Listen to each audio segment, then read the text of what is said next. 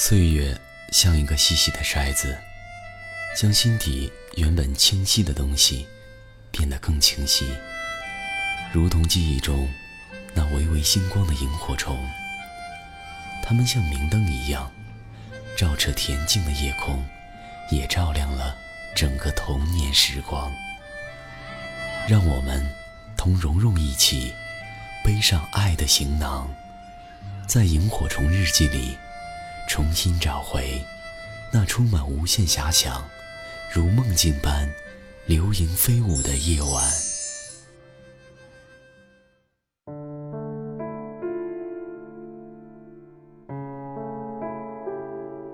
在我知道我有多囊卵巢综合症的时候，其实我还是淡定的。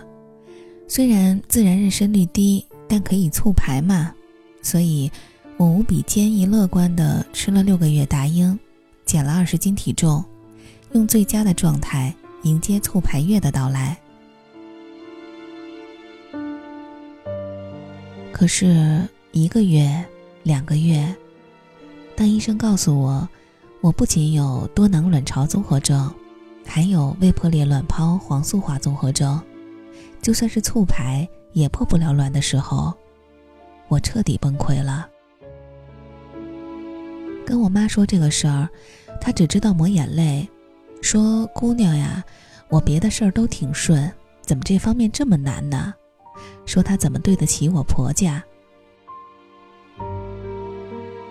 哪怕是我最爱的亲妈，也摆脱不了“女人就是生育工具”这样的论调。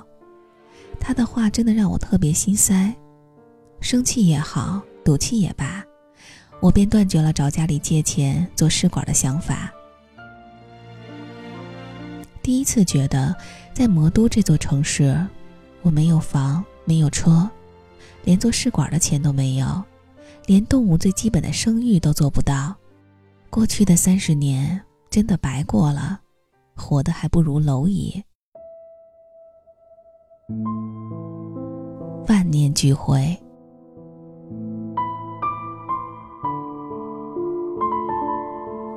天晚上，我拉着老公的手从地铁站往家走，想了很久，然后跟他说：“要不我们离婚吧？”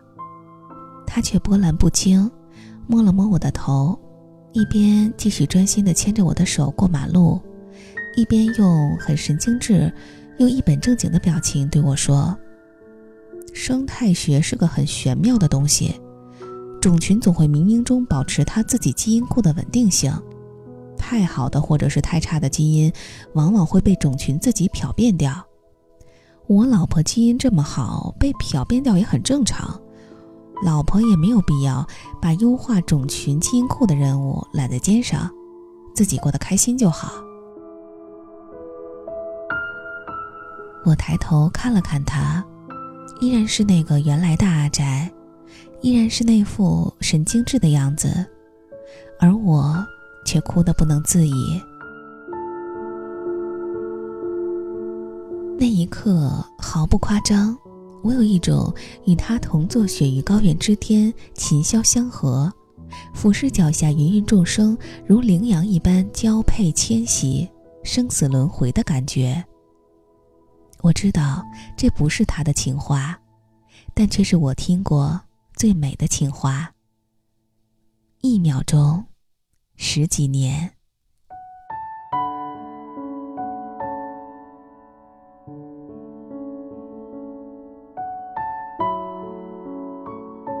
以前总觉得不能更爱他了，但在那一刻，我确实觉得对他的感情又升华了。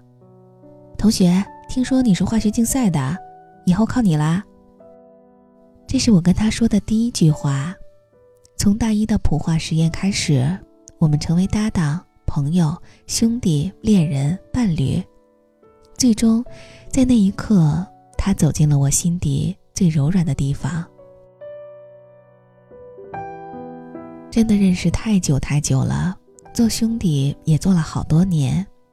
我和他自然没有什么天雷勾地火，我也从来没有对他说过一句像样的情话。好想回到那一年的化学楼，一把推开那个只想着蹭实验、抄实验报告的傻妞，对男生说：“我们不绕圈子好不好？我们不浪费那么多时间好不好？我们不经历那些错的人好不好？我做你的搭档，余生请多指教。”然而，错过的时光无法挽回。幸好，他还在。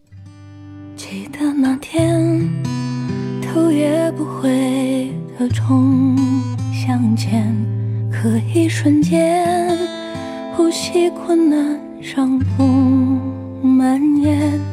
如果可以，我愿利用一切交换。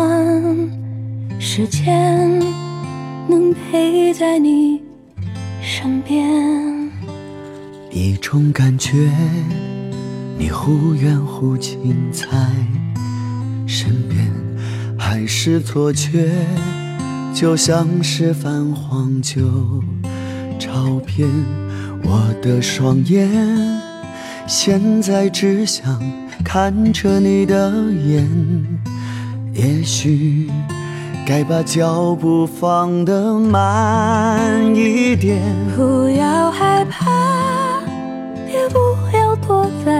角落里面。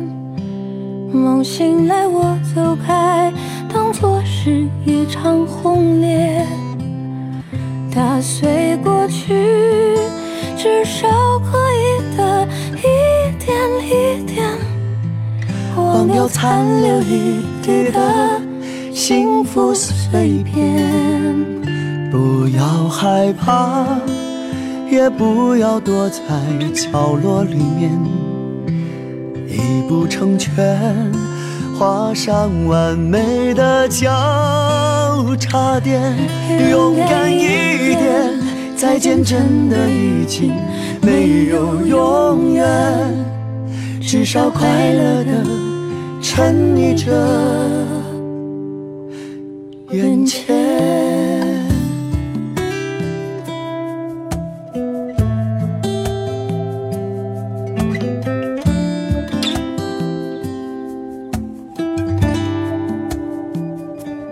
一种感觉，你忽远忽近在身边，还是错觉，就像是泛黄旧照片。